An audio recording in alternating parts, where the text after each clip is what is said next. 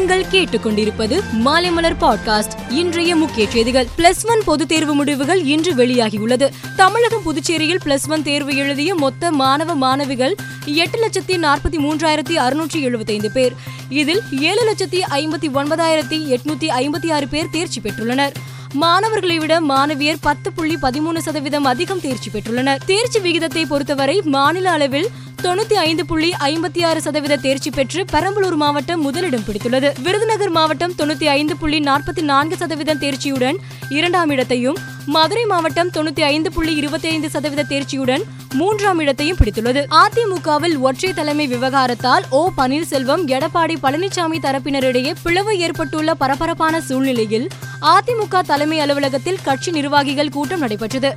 இன்றைய அதிமுக நிர்வாகிகள் கூட்டம் சட்டப்படி செல்லாது என ஓபிஎஸ் தெரிவித்திருந்த நிலையில் தலைமை கழக நிர்வாகிகளுடன் எடப்பாடி பழனிசாமி ஆலோசனை நடத்தினார். அதிமுக தலைமை அலுவலகத்தில் கட்சி நிர்வாகிகள் கூட்டம் நடைபெற்றது. தலைமை நிர்வாகிகளுடன் எடப்பாடி பழனிசாமி ஆலோசனை நடத்தினார். ஆலோசனை கூட்டத்திற்கு பிறகு எடப்பாடி பழனிசாமி தரப்பினர் செய்தியாளர்களை சந்தித்தனர்.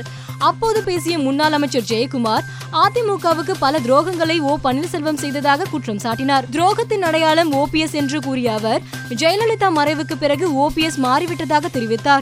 மேலும் பதினொன்றாம் தேதி நடைபெறும் பொதுக்குழுவில் அனைத்து கேள்விகளுக்கும் விடை கிடைக்கும் என்றும் ஜெயக்குமார் குறிப்பிட்டார். குடியரசுத் தலைவர் தேர்தலில் பழங்குடியின வகுப்பை சேர்ந்த திரௌபதி முர்மு நிறுத்தப்பட்டிருப்பது பாஜகவின் சிறப்பான சமூக நீதி கொள்கைக்கு மிகப்பெரிய எடுத்துக்காட்டு என தமிழக பாஜக தலைவர் அண்ணாமலை கூறினார். மேலும் சமூக நீதி பற்றி பேசும் முதலமைச்சர் மு ஸ்டாலின் பாஜகவின் குடியரசுத் தலைவர் வேட்பாளரை ஆதரிக்காமல் இருப்பது ஏன் என்றும் கேள்வி எழுப்பினார். ஜனாதிபதி தேர்தலில் எதிர்க்கட்சிகளின் பொது வேட்பாளராக நிறுத்தப்பட்டுள்ள யஷ்வந்த் சின்ஹா இன்று வேட்புமனுவை தாக்கல் செய்தார். காங்கிரஸ் எம்பி ராகுல் காந்தி தேசியவாத காங்கிரஸ் தலைவர் சரத்பவார் மல்லிகார்ஜுன கார்கே உள்ளிட்ட பல்வேறு தலைவர்கள் உடன் சென்றிருந்தனர்.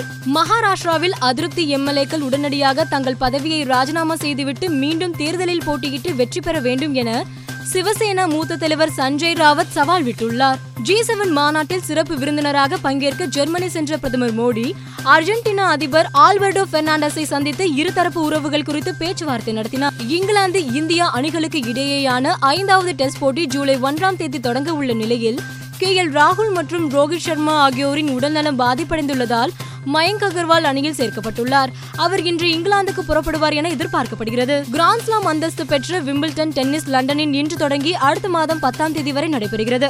இதில் ஆண்கள் ஒற்றையர் பிரிவில் சாம்பியன் பட்டத்தை வெல்வதில் நடப்பு சாம்பியன் நோவக் ஜோகோவிச் முன்னாள் சாம்பியன் ரஃபேல் நடால் ஆகியோருக்கிடையே கடும் போட்டி நிலவுகிறது. பெண்கள் ஒற்றையர் பிரிவில் நம்பர் ஒன் வீராங்கனையும் சமீபத்தில் பிரெஞ்சு ஓபனை வென்றவருமான இகாஸ் வியாடக் பட்டம் வெல்ல பிரகாசமான வாய்ப்பு உள்ளது. மேலும் செய்திகளுக்கு மாலை மலர் பாட்காஸ்டை பாருங்கள்.